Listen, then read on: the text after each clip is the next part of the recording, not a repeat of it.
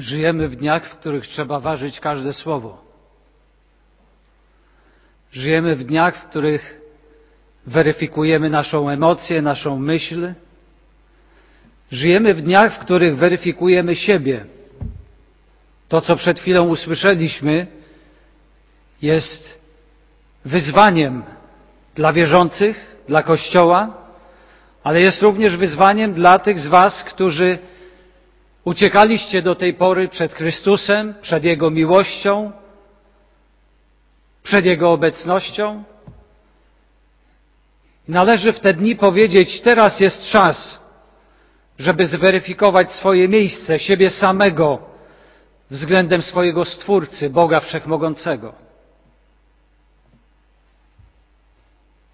Przychodzą mi takie dwa obrazy, kiedy staję tutaj przed Wami w tym pustym wprawdzie domu Słowa Bożego i modlitwy, ale przez wiarę widzę Was, którzy siedzicie przed internetem i słuchacie tych pieśni, tego poselstwa i tworzycie to zgromadzenie. Widzę takie dwa obrazy. Pierwszy obraz to kościele, narodzie. Przyszedł czas, żeby stanąć przed Bogiem i pokutować. Przyszedł czas, żeby stanąć przed Bogiem w obliczu Jego świętości, w obliczu tego, kim Bóg jest w istocie, ukorzyć się przed Nim i wołać jak nigdy dotąd Boże Wszechmogący, Stwórco nasz, Boże nieba i ziemi, mój Boże, zmiłuj się nad nami. Zmiłuj się nad moim życiem, bo weryfikuje moje życie i moją myśl. Zmiłuj się nad naszym Kościołem, nad naszym zgromadzeniem, bo weryfikujemy nasze zgromadzenie, kim byliśmy, kim jesteśmy, gdzie jesteśmy w tej chwili. Zmiłuj się nad naszym narodem. Zmiłuj się, Boże, nad ludzkością. Nie chcę prowokować myślenia, które będzie sprawiało, że zaczniemy myśleć, że to, co wydarzyło się, to, co dzieje się, czego jesteśmy udziałowcami, jest sądem Bożym nad narodami. Cokolwiek to jest, przez co przechodzimy, cokolwiek to jest, co dzisiaj zdziesiątkowało ten dom Słowa Bożego i modlitwy i wiele innych domów zgromadzeń chrześcijan. To jedno sobie możemy powiedzieć i gdzieś z serca w ciszy i może nieco odważniej czasem ulatuje z naszych ust. Dziwne to jest, przez co przechodzimy. Nie jest to bynajmniej jakimś wyrazem nagrody od Boga. Nie możemy tego powiedzieć. Jeśli nie jest wyrazem błogosławieństwa i nagrody, to czymże to jest? Nie każdy z nas i całe zgromadzenia i narody udzielają sobie odpowiedzi. To, do czego chciałbym dzisiaj nas tutaj, w tym domu Słowa Bożego i modlitwy i Was przed ekranami zaprosić, to zaprosić do wspólnej modlitwy, do modlitwy, w której ukorzymy się przed Bogiem i my będziemy wzywać Jego imienia i powiemy Mu i zawołamy Boże zmiłuj się nad nami. Boże, oddal to nieszczęście od ludu Twojego, oddal to nieszczęście od naszego narodu, oddal to nieszczęście od narodów, które zamieszkują ten glob. To możemy powiedzieć i nie jest to wyraz słabości ale jest to wyraz mądrości. Jest to wyraz uznania tego, że Bóg jest Bogiem, że jest wszechmogący. Ręce wielu lekarzy dzisiaj rozkładają się bezradnie i mówią, zrobiliśmy i robimy co w naszej mocy. I widzimy ograniczenie. Widzimy rozpacz i oczekiwanie wielu ludzi. Ale to, z czym możemy dzisiaj przyjść, to możemy przyjść z nadzieją do tego, który jest wszechmogący, który nie rozłoży swoich rąk i powie, zrobiłem wszystko, co w naszej mocy. I nie wiem, co robić dalej. Bóg Wszechmogący, przed którego obliczem możemy stanąć i zawołać, zlituj się nad nami. Czy się zlituje? Tak, zlituje się nad nami. Czy uzdrowi ziemię? Tak, uzdrowi ziemię. Czytałem taki obraz, kiedy Salomon wybudował świątynię, czytamy, że ukląkł na podwyższeniu, wzniósł swoje ręce do nieba i modlił się głośno, a cały lud pochylił swoje głowy i słuchał. I Salomon tak zaczął modlić się, Panie Boże Izraela, nie ma ani na niebie, ani na ziemi takiego Boga jak Ty, który dotrzymujesz przymierza i stosujesz łaskę wobec sług swoich, którzy z całego serca Ciebie się trzymają. I dalej Salomon modlił się i kiedy zakończył modlitwę, spadł ogień z nieba i strawił ofiary całopalne i ofiary rzeźne.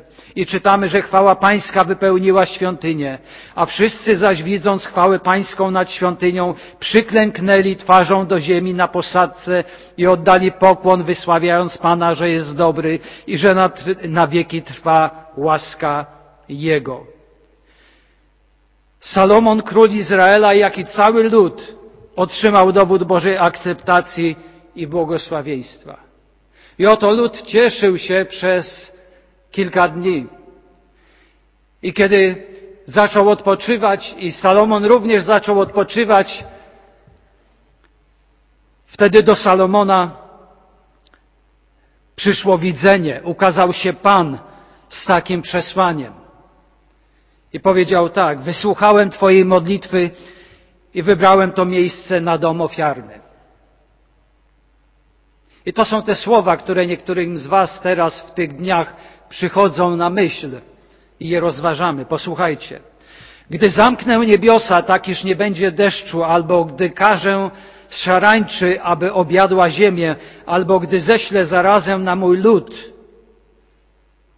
i ukorzy się mój lud, który jest nazwany moim imieniem i będą się modlić i szukać mojego oblicza i odwrócą się od swoich złych dróg, to ja wysłucham z niebios i odpuszczę ich grzechy i ich ziemię uzdrowię. I będą moje oczy otwarte i moje uszy uważne na modlitwę w tym miejscu zanoszoną. Bo oto wybrałem i poświęciłem tę świątynię, aby tam było moje imię na wieki i moje oczy i moje serce tam będą skierowane po wszystkie dni. Bóg zapewniając króla o swojej przychylności, jasno wskazał mu warunki i drogę postępowania.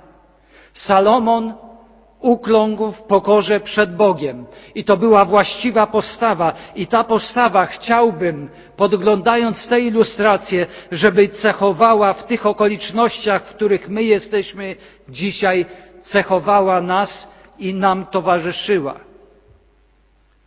Biblia podpowiada nam, jako Jego ludowi dzisiaj, jak powinniśmy podchodzić do swojego Boga.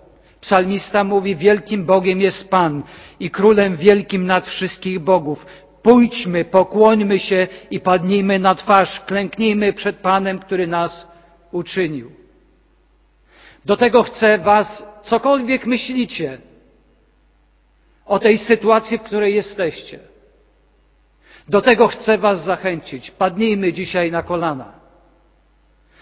Nieraz powtarzam w takich y, y, sytuacjach, w których głoszę Ewangelię, że w każdej sytuacji, że przed każdą ścianą, przed którą stoimy, a teraz niewątpliwie stoimy przed taką ścianą niemożliwości, mamy zawsze dwa wyjścia i dwa sposoby. Pamiętacie? To są nasze dwa kolana. Zróbmy dzisiaj użytek z naszych dwóch kolan. Pokutujmy, wstawiajmy się za samych siebie, oczyszczajmy nasze serca, oczyszczajmy relacje z tymi, którzy są wokół nas, wspierajmy tych, którzy głoszą Ewangelię w tych dniach. Módlmy się o nasz naród, módlmy się o narody świata. Chciałbym wezwać Was dzisiaj, bracia i siostry, chrześcijanie, abyśmy ukorzyli się pod możną ręką Boga. I za chwilę to zrobimy. A drugi obraz jest taki.